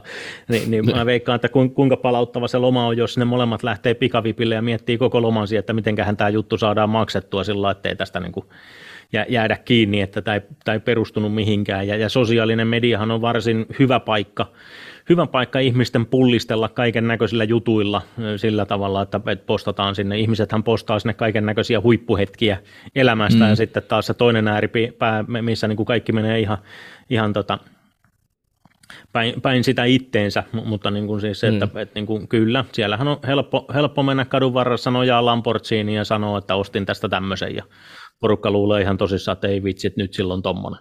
Niin kuinka Tätä... paljon sä uskot, että tämä meidän henkilökohtainen talouskäyttäytyminen paranisi, jos me saataisiin käännettyä kaikille sellainen ajatusmalli, että me ei katsottaisikaan, että on rikaset tuolla kymppitonnin Rolexin ranteessa, vaan me mietittäisiin, että tämä kaveri on kymppitonnin köyhempi kuin mitä se olisi ilman tuota Rolexia. Niin. Tavallaan ei nyt ehkä köyhä, toi oli vähän niin kuin radikaalisti sanottu, joo, joo, mutta sanotaan, joo, joo. Niin kuin, että kymppitonni vähemmän rahaa, että me käännettäisiin se ajatusmalli, että se raha on mennyt jo, että ei se ei tee siitä rikasta, että hän on tuhlannut sen kymppitonni. No sanotaan, että jos se ainoa kymppitonni roikkuu sinne ranteessa, niin, niin onhan se tietysti vähän haasteellinen tilanne. Toki Rolexin nyt aina, jos se on ihan oikea Rolex ja se on hyvässä kunnossa, niin sen nyt todennäköisesti jollain rahalla saa vielä myytyäkin, mutta, mutta tota, niin, niin kuin siis, kyllä, tämähän on siis, niin kuin, no se kollegani totesi tuota, jo, joskus, kun oltiin tuolla ennen kuin, ennen kuin Nordic Business Forum, eli Nordic Business Forum, niin se oli Suomen yrittäjäyhteisö nimeltään, niin oltiin niiden tapahtumassa puhumassa 700-800 henkeä Jyväskylän paviljongissa, niin totesi omassa puheenvuorossaan, joka päätyi seuraavan seuraavan päivän Energin aamuun ruodittavaksi, niin totesi, että, että nuoret käyttää hirvittävän määrän rahaa vaatteisiin, että, jotta ne saisi olla edes hetken alasti. Niin, niin tässähän on tämä sama, sama, sama tuota noin, niin, tavallaan logiikka taustalla, että, että me ihmiset tehdään niin kuin hirvittävä määrä erilaisia temppuja omassa taloudessa, että me jotenkin saataisiin ostettua sitä muiden arvostusta tai, tai jollain tavalla koitetaan miellyttää, miellyttää kanssamatkustajia. Ja tämä tulee niin kuin tämmöisessäkin tapauksessa, että on vaikka mummolta saatu mummon mökki perinnöksi, niin, niin meillä ei ole mitään käyttöä sille, siinä on hirveästi kuluja, mutta sitä ei voida myydä koska se on mummolta saatu, niin sitä niin kuin halataan ja, ja sitten se mökki mätänee sinne mettään ja sitten sit ei saa enää myymälläkään mitään. S- sitten kun lopulta me raskitaan, niin kuin päästään irti siitä. Et, et mm. Meillä on niin kuin hirveästi erilaisia ajatuksia siitä, että miten meidän pitää toimia tai, tai mikä on sosiaalisesti hyväksyttävää ja se, että kun joka, jokainen rupeisi pelaamaan sitä omaa peliään ja, ja lakkaisi kattelemasta, että ainakaan niin kuin jotenkin niin kuin sillä tavalla kadehtien siihen viereen, että, että, niin kuin, että jos tuolla on tollasta, niin, niin, niin mullakin pitää olla. Ja eikö se niin mm. että suomalaiset on ainoa kansa, joka on valmiita maksaa 50 siitä, että naapuri ei saa satasta? Kyllä, niin se on. Jep. Nyt varmaan meidän kaikki kuuntelijat on ymmärtänyt, että nyt tunge se ego sinne syvälle ja on niin kuin tunteet pois rahasta, että se ei ole se tapa, miten sä vaurastut. Ja nyt toivottavasti tässä kohtaa kaikki tietää just tasan, että miten, miten ne vaurastuu, niin hypätään vielä, meillä on pari, pari aihetta käymättä. Ja seuraava on semmoinen, mitä Teemo ja minä ollaan tässä pohdittu, että on meille, meille tulee olemaan valitettavasti aika ajankohtainen jossain kohtaa ja meidän ikä liittyy. Ja tämä on meidän eläketurvaan ja nykyiseen eläketilanteeseen ja tämä liittyy myös tähän vaurastumiseen aika, aika vahvasti. Eli meillähän on nyt semmoinen tilanne, että tämä väestörakenne, kuten varmaan monet kuuntelijat tietää, on semmoinen, että meidän jopa pyramidihuijauksen omaisesti rakennettu eläkesysteemi, missä aina se uusi sukupolvi pitäisi olla snadisti suurempi, jotta se voi maksaa sen vanhempien sukupolvien eläkkeen, niin ei näy toimi, vaan ihmisiä syntyy vähemmän kuin niitä on. Ja tämä meidän nykyinen eläkejärjestelmä on ehkä vähän vaakalaudalla, niin miten sä näet, uskoksa, että vaikka sä voit saada eläkettä ja mitä voidaanko Teemo minä sitten saada eläkettä, että kuinka niin kuin vaakalaudalla sä itse näet tämän systeemin olevan tällä hetkellä? No sanotaan, että jos, jos jotain eläkettä saa, niin, niin otan sen niin kuin ylimääräisenä bonuksena ja ekstrana. Se, että uskonko mä itse saavani eläkettä, niin, niin en siitä syystä, että mä oon maksanut aina minimi yölliä ja koitan maksaa sitä tässä, tästä eteenpäinkin, jossa vaan suinkin on mahdollista siitä syystä, että, että kun yöllissähän ei ole käytännössä korkoa korolle kasvua ollenkaan mukana. Että siinä niin kuin mm. aika ja raha ja vaurastumisesta kolme, kolmas elementti puuttuu. Että se on vähän sama kuin säästäisi rahaa pankkitilille eläkepäiviä mm. varten, niin, niin, niin mä, mä näen, että jos osaa sijoittaa, niin sille rahalle saa paremman tuoton touhuamalla itse sen rahan kanssa. Ja mä, mä oon aina ajatellut niin, että se eläketurva täytyy tehdä itse jostain muualta, ja jos sattuu jotain saamaan, niin, niin se on, se on ihan ok, mutta ei se ainakaan, ei se ainakaan niin kuin positiivisesti tule yllättäen se, se eläkkeen suuruus.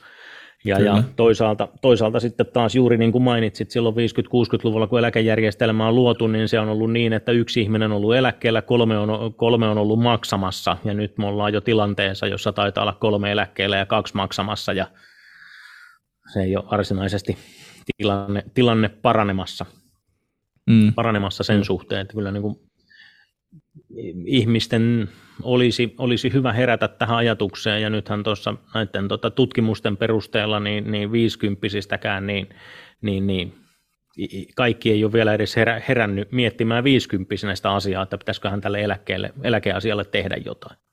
Kyllä, Joo. ja sitten ihan niin kuin yhteiskunnankin tasolla tietysti mietityttää se, että en muista tarkkaa prosenttiosuutta, mutta aika pieni osa taitaa mennä niin kuin siitä niin kuin sijoitusten kautta.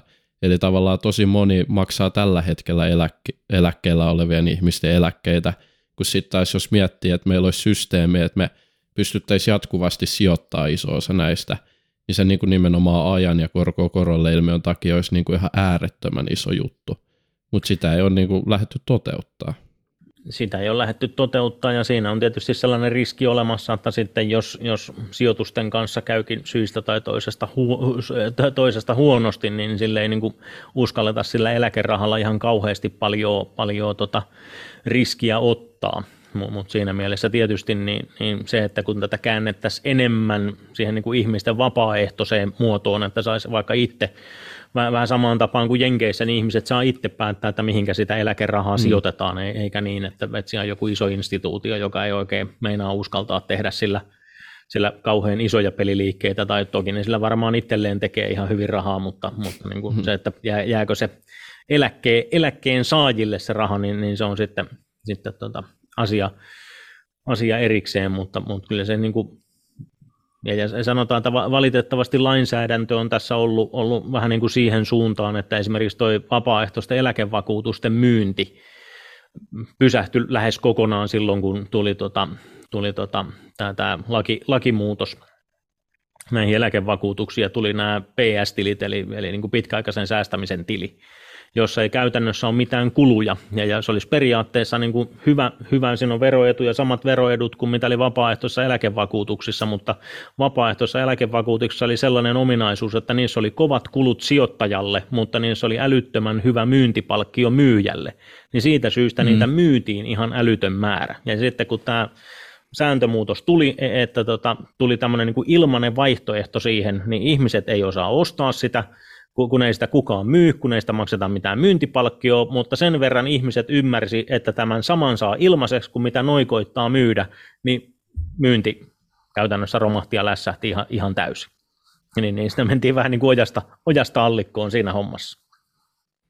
Joo, joo pakko sanoa, että, että mua niin kuin tälle etenkin, etenkin nuorempana, koska Mikko, sulla on niin kuin ehkä joku, joku mahku, että sieltä saattaisi jotain roposia vielä sadella, Teemulla ja mulla se vielä niin kuin pienenee aika kovaa tahtia, kun me tota, saatetaan olla vielä snadisti nuorempia kuin sinä, niin että meidän pitää vaikka meidän palkasta maksaa semmoinen aika merkittävä könttä eläkettä varten. Ja sitten me mennään itse tavallaan, me oltaisiin voitu ottaa se könttä ja sijoittaa se ja tehdä sille paljon parempaa tuottoa. Mutta nyt se menee tämmöisille vahvasti reguloiduille instikoille, mitkä tunkee siitä, en mä tiedä mikä määrä, mutta varmaan yli puolet johonkin bondeihin, joiden tuotto-odotus on niin kuin todella pieni ja minimaalisen määrän indekseihin ja sitä rahaa hallinnoidaan tosi huonosti ja plus me ei varmaan ikin tulla saamaan sitä rahaa takaisin, niin se on tosi, tosi niin kuin sille turhauttava tilanne etenkin nuoremmille henkilöille, jotka sitten ymmärtää, että mikä ongelma tässä on. Kuitenkin se sijoitushorisontti on periaatteessa niin kuin loputon. Jos miettii, että eläkesysteemi toimii silleen niin kuin toimii, että se oikeasti saa niin kuin toimii silleen, että me saataisiin eläkettä ja meidän jälkeen sukupolvet saisi eläkettä, niin sä tunget sen rahan indeksiin, niin se ei ole niin kuin 60 vuotta se horisontti, joka olisi pitkä, vaan se on niin kuin teoriassa loputon, kunhan nyt nämä niin kuin yhteiskunnat vaan jaksaa porskuttaa. Niin sitä kautta mun mielestä ne riskit olisivat aika rajalliset. Ja niin kuin, se on mun mielestä outoa, että sitä ei olla niin kuin vapautettu yhtään enempää, vaan se tungetaan bondeihin, se tungetaan typerin sijoituksiin, mitkä ei tuota meille mitään. Ja sitten minä jäädään roikuttaa rantakalliolle, kun me ei saada eläkettä. Niin, tässä saattaa olla sellainenkin ominaisuus, että nyt jos esimerkiksi eläkerahoja työnnetään valtion velkakirjoihin, niin, niin tota, veikkaisin, että meidän maassa niin ne Suomen valtion velkakirjat on ihan otollinen paikka sijoittaa rahaa siitä syystä, että nykyinen hallitus on miljardi, kymmeniä miljardia kaupalla niin kuin pistänyt meneen enemmän kuin tulee, että tämä niin tarvitsisi Arkadiamäellä saakka piipahtaa vähän näitä juttuja, juttuja kertomassa, että myöskin pätee valtion talouteen myöskin, ei voi kuluttaa mm. enemmän kuin tienaa, niin, niin, tota, niin, niin. Se voi olla, että se eläkejärjestelmä on jotenkin samojen kavereiden hyppysissä, jotka toteaa, että laitetaan nämä tänne valtion velkakirjoihin, että saadaan valtiolle rahaa, koska sitä velkakirjan kauttahan se kiertää takaisin. Mm. takaisin. Tässä voi olla jotain tämmöistä. En ole perehtynyt Folio niin tarkkaan, päähän. mutta niin, mutta, mutta ihan tällainen niin kuin hihasta ravisteltuna from, from my Stetson, niin, niin follow the money. Niin. Ja, ja to, toisaalta sitten taas niin, niin, niin Tähän on myöskin kiertotie se, että, että ryhtyy yrittäjäksi ja osakeyhtiöllä maksaa itselleen pientä palkkaa ja osakeyhtiöllä maksaa tuotosta 20 prosentin veron ja sijoittaa sitä rahaa siellä. Mm. Sen jälkeen tietysti, että jos sen firman ja, ja taseen saa kasvaa sillä tavalla, että sä pystyt nostamaan osinkona osan rahasta sieltä pihalle, niin, niin se on verotuksellisesti vähän edullisempaa, plus että ne on siellä sun omassa, omassa firmassa ja omassa hoidossa se, se, se sijoitukset. Ja toki tietysti, että jos sä vähänkin nostat palkkaa tai jotain muuta, niin, niin totta kai siitä menee ne eläkemaksut, mutta jos sä pystyt pitämään, pitämään ne menot, menot kurissa ja, ja maksaa maltillista palkkaa itsellesi, niin sitten tästä niin kuin jollain, jollain tavalla jää kuitenkin lopputuloksena enemmän rahaa sijoitettavaksi. Jep, kyllä. Tota, me puhuttiin alkuun vähän, että tuntuu, että ihmiset miettivät, että rikastuminen on huijaamista ja tähän teemoin minä ollaan valittu tämmöinen pikku segmentti jakson loppuun, eli tämmöinen Mikko, onko mielestäsi ok, ja tästä tulee muutama tapa tehdä rahaa laillisesti, mistä mekin ollaan Teemun kanssa kuultu, että ihmiset on valittanut ääneen, että tämä on epäeettistä, ja Teemu voi vaikka aloittaa. Joo, niin, siis tämä on jännä juttu. Mä, se ei varmaan aika moni tietää tämän, kun oli tämä niin opintolainan sijoittaminen, siitä on ollut muutamia esimerkkejä, että – sanotaan, että Kalle, Kalle 22-vuotias sijoitti opintolainansa ja nyt hän kertoo, että miten, miten tämä on mahdollista. Sitten nämä Iltalehden kommentit tai Facebook-kommenttikentät on täynnä sitä, että haukutaan. Haukutaan Kalleen nyt sitten siitä, että hän sijoitti tämän opintolainan, niin Mikko, onko sun mielestä ok sijoittaa opintolainaa vai pitääkö nyt kuunnella näitä palsta-ihmisiä ja olla sijoittamatta se sitten? Niin kyllä se olisi ollut varmasti eettisempää lähteä interreilaan ja pilettää ja dokata ne kaikki rahat niin kuin monella opiskelijalla on saattanut käydä, niin, niin se, niin. että jos joku ottaa lainaa, niin sen jälkeenhän se raha on Siis kyllä lainarahassa on semmoinen ominaisuus, että se laina pitää maksaa takaisin, ja, ja jos tästä pystyy pitämään kiinni, niin silloin ymmärtääkseni sillä rahalla saa tehdä niin kuin parhaaksi näkee, vaikka tehdä tuottoa ja sijoittaa. Ja, ja se on niin. tietysti sitten, jos osaa sijoittaa ja jos saa tuottoa ja on oikeaan aikaan oikeassa instrumentissa liikkeelle ja sitä tuottoa saa aikaiseksi, niin, niin siitä kyllä, siitähän maksetaan mm. veroa ja se hyödyttää meitä kaikkia Niin. No joo, alkoholistakin maksetaan alkoholiveroa ja kaiken näköistä muuta, että kai se, Ei se ehkä mitä kaikkia mutta tota, Siis kä- käsi, käsittääkseni kuitenkin niin sun on helpompi maksaa se velka takaisin, jos sä oot sijoittanut sitä, kuin se, että sä oot tuhlannut sen kaiken pois. Niin Kyllä, tä- ja tässä oli se kolikon mietin. toinen kääntöpuoli, että jos sen häviää sijoittamalla, niin sitten ei ollut, lopputulos on sama, mutta ei ollut niin hauskaa kuin bilettämällä, että riippuu siitä, että osaako sen sijoittaa. niin, niin, niin, tota, Niin, kyllä. Eli sitten siellä on vaan, niinku, onko tämä pieni johtopäätös, että siellä on katkeruutta siitä, että ei osata sijoittaa? Vai mi, mi, Va- mikä- varmasti mi- näin, eikä uskallettu johtuu? tai ole juolahtanut itselle mieleen, tai, tai sitten on nimenomaan tullut dogattua ne kaikki rahat, ettei sitä jäänyt sijoitettavaksi. Niin ne, ne, on menetetty jo, ja sitten siellä huudellaan, kun huomataan, että täällä olisikin ollut oikeasti aika hyvä vaihtoehto. Hmm. Kyllä. Seuraava, ja tästä on mun mielestä tullut lähiaikoina yllättävän paljon keskustelua. Onko sun mielestä Mikko ok ostaa sijoitusasuntoja vuokrattavaksi?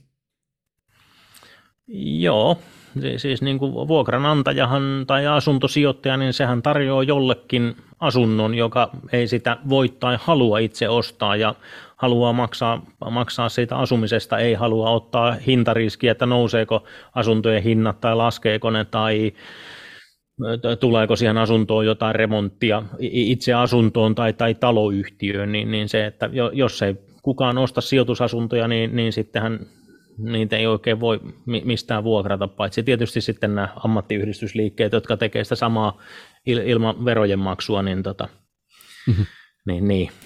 Niin, eli, Joo. väit, eli vä, väitäksä nyt, että jos sä ostat sijoitusasunnon, niin sun pitää saada jotain korvausta siitä korkeammasta riskistä, minkä sä kannat vs. Vuokraan, vuokralainen vai? Totta kai. Siis niin kuin, eihän siinä, niin kuin, en mä ainakaan niin kuin ajattele sitä niin päin, että, että mä ostasin sijoitusasunnon siitä syystä, että mä saisin maksaa jonkun toisenkin asumisesta. Koska... Tämä oli, muija kevi, tämä oli itse asiassa muija Kevinin saunakeskustelu tuossa.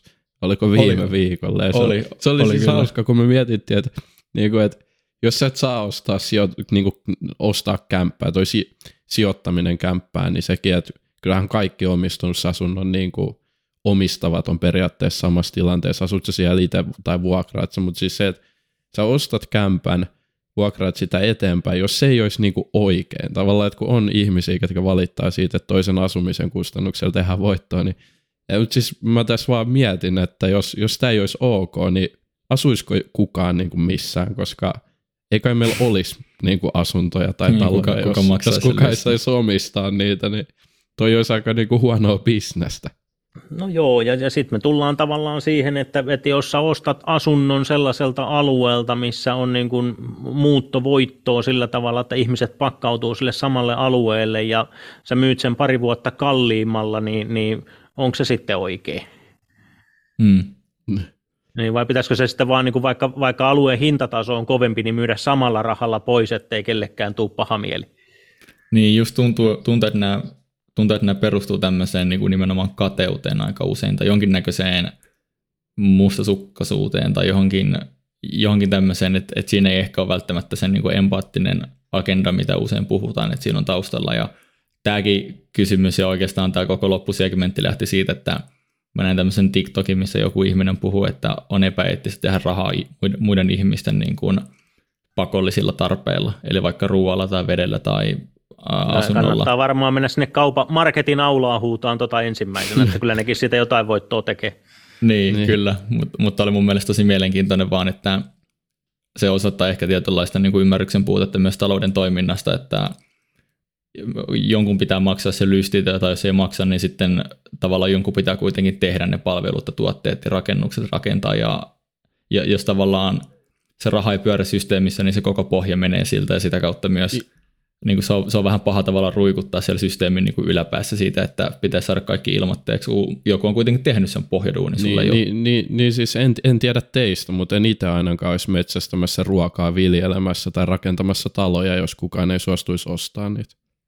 Niin, Hmm. Niin, jos- silloin, jos silloin ne täytyisi vaan rakentaa ja omistaa. viljellä pelkästään itselle ja syödä kaikki. Niin. Mutta mä veikkaan, Kyllä. että siinä olisi sittenkin joku jonkun pesäpallomailan kanssa aidan takana huutelemassa, että Niin, tarvitsisi- silloinkin en viitti itse katella. tehdä mitään muuta kuin vetää sua turpaan, mutta porkkanoita tekisi kovasti mieli. Niin. Kyllä. Se, se on varmasti se, se, sitä eettistä viljelyä. Niin. Jep, hei, onko verosuunnittelu sit ok? Niin kuin esimerkiksi osakeyhtiön kautta, että siellä on erilaisia tapoja niin kuin pikkasen manipuloida tulosta tai jotain muuta, ei mennä siihen syvällisesti, mutta niin kuin, onko se ok? Sama segmentti edelleen. Niin, siis se, se pointti, pointti tässä on se, että, että kun monesti on, on, on tota, vaikka kaksi eri tapaa tehdä se sama asia – ja, ja se, että niin kuin, jos niissä on erilainen verokäytäntö, niin, niin se pointti on siinä, että otetaan ensin selvää, e, että jos mä teen näin, niin siitä seuraa tällainen verotus. Tai jos mä teen näin, niin siitä seuraa tällainen verotus. Ja, ja etukäteen mietitään, että okei, kummalla tavalla meidän kannattaa toimia – ja, ja, ja sitten tietysti valita, valita siitä plussat ja miinukset. Ja, ja siis t- tässä on niin kuin näin yksinkertaisia asioita, mitä ihmiset ei mieti, mieti niin kuin tavallaan verosuunnitteluksi tai, tai tämmöiseksi niin kuin verojen optimoinniksi, niin, niin se, että just, että, että jos asut omassa asunnossa ja, ja jos asut siinä yli kaksi vuotta niin kuin keskeytyksettä, niin, niin se myyntivoitto on verovapaa. Tämä on kaikille tiedossa oleva niin kuin, tai, tai verottajan sivulta löytävä, löytyvä säännöstö. Ja, ja se, että jos sä oot myymässä asuntoa ja, ja ostaja löytyy sille ja sanoo, että mä haluan ostaa tämän, niin se, että sulla on vaihtoehdot, että sä sanot, että tehdään kauppa tällä viikolla tai tehdään kauppa ensi viikolla, koska jos me tehdään tämä vasta ensi viikolla, niin se mun kaksi vuotta tulee täyteen. Toisessa sä maksat veroa, toisessa et, sä et maksa veroa, niin, niin kyllä mun mielestä niin siinä kohtaa kannattaa miettiä, että sanoo ostajalle, että voidaanko tehdä kaupat ensi viikolla. Ja, ja sillä mm. ne, ne niin kuin, to, toisaalta tätä paheksutaan ja sitten kuitenkin niin kuin bussilasteittain ihmiset ryntää hakee Virosta, e, Eestistä halvempaa mm. kaljaa. Et miten se voi tulla halvemmaksi, jos se tehdään niin kuin Suomessa ajetaan rekalla Eestiin ja, ja sitten se tuodaan henkilöautolla sieltä koppakerrallaan takaisin, niin miten se voi olla verotuksellisesti halvempaa? Niin, niin, niin se, että ihmiset tekee tämmöistä verooptimointia joka tapauksessa. Niin, Kyllä. Niin, pientä kaksinaismoralismia siinä, kyllä. Hei, meillä alkaa olla jakso pikkuhiljaa päätöksessä. Meillä on aika klassikoksi muodostunut kysymys tähän loppuun. Mikä on Mikko sun mielipide kryptovaluutoista, etenkin bitcoinista? sanotaan, että pelikenttähän on laajahko, kryptoja on olemassa ihan älytön, älytön määrä ja, sanotaan, että se vaatii niin kuin ihan samanlaista opiskelua kuin mikä tahansa muukin. Epäilen, että ollaan sillä saralla aika alkuvaiheessa ja, ja ni, niihin sijoittaminen on vielä hiukan työlästä ja monimutkaista ja vaatii liikaa teknistä osaamista, jotta siitä tulisi niin kuin tämmöinen niin kuin läpi kansan menevä, menevä tuote, että kun ensin tarvii olla joku, mistä niitä ostaa, sitten täytyy olla toinen paikka, missä niitä säilytetään ja, ja sitten niin, niin, niin edelleen, jos haluat vaihtaa niitä jotain vähän eksoottisempaa kolikkoa toiseksi, niin sitä joutuu oikein googlailemalla etsiin, että missä se mahtaa onnistua. Ja tota, pitkän aikaa niin ajattelin itsekin sitä, että joku ensin keksi bitcoin ja sitten siitä on tehty 30 000 kopioa, mutta, mutta kun vähän raapasee pintaa syvemmälle, niin kyse ei olekaan siitä, että se on niin kuin, tavallaan, niin kuin, tätähän voisi niin kuin ajatella vähän samaan tyyppiin kuin osakemarkkinaat, siellä on joku projekti, mitä niin kuin monessa tapauksessa projekti, mitä niitä kolikoita myymällä sitten sitten tuota rahoitetaan ja sitten jos se projekti onnistuu ja sillä saadaan tehtyä tuottoa, niin sitten se kolikon arvokin nousee. Mm. mm. Niin kuin ma- mahdollisuuksia on, liikkeet on, on, on tosi rajuja siinä mielessä, että, että niin kuin, niin kuin varsinkin jos se kassa on hiukankin suurempi, niin, niin siellä niin kuin tapahtuu. Olen, olen nähnyt, nähnyt sivusta ja katsonut meidänkin asiakkaita, jotka osa on tehnyt satoja tuhansia, osa on tehnyt kymmeniä miljoonia rahaa sillä, ja, ja se, mm-hmm. niin kuin, vielä se hankaluus on tavallaan niin kuin siinä, että kun niiltä kysyy, että no, me, me, mikä on se seuraava juttu, niin kukaan ei, tai siis kaikilla on mielipide, mutta kukaan ei tietysti ihan varmaksi pysty sanoa. Hmm. Sanoo, mutta to, to, tuskin toi siis niin kuin, sanotaan, että se mikä tässä niin kuin itse vielä ihmetyttää on se, että kun on tavallaan niin kuin pankkimaailma on, on älyttömän hyvä bisnes ja, ja isojen poikien hallussa, eli eliitin hallussa, niin, niin tota, se, että luopuuko ne nykyisestä rahajärjestelmästä ihan noin vaan. Ymmärtääkseni siellä ollaan kaiken näköisiä kryptoja kyllä kehittelemässä sielläkin puolella, mutta niin kuin sanotaan, että kyllä tässä niin kuin aika kauan menee ennen kuin plus nelikymppiset niin kuin sujuvasti puhuu, puhuu kryptoista ja sijoittaa mm. kryptoihin, niin, niin mutta tota, ja, ja plus 60 opiskelee vieläkin etämaksua ja nettipankkia, niin, niin on tässä, vähän täytyy vielä niin kuin helpottua sillä, että saadaan tämmöisiä niin kuin yhden luukun palvelupisteitä, että täältä, täältä saa kaikki mitä tarvit. Ja... Kyllä. Alright. Potentiaali löytyy, mutta vielä vähän, vähän liian kaukana nykyhetkestä. Potentiaalia on, ja nythän markkina on tullut aika rajusti alaspäin, että osa varmaan karsiutuu, mutta sitten kun se seuraava nousu lähtee, niin, niin, niin mm Siin, siinä varmaan jollain kannattaisi olla, niin, jollain kannattaisi olla vähän mukana. Kyllä. Jakso alkaa lähestyä nyt, nyt loppua. Mitä me melkein tunti 15 ollaan tässä jo nauhoiteltu, mutta aika monen nopea, kun on hauskaa.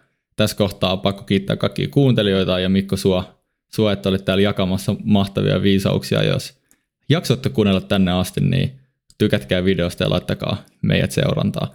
Ja nyt Mikko, sä voit vielä...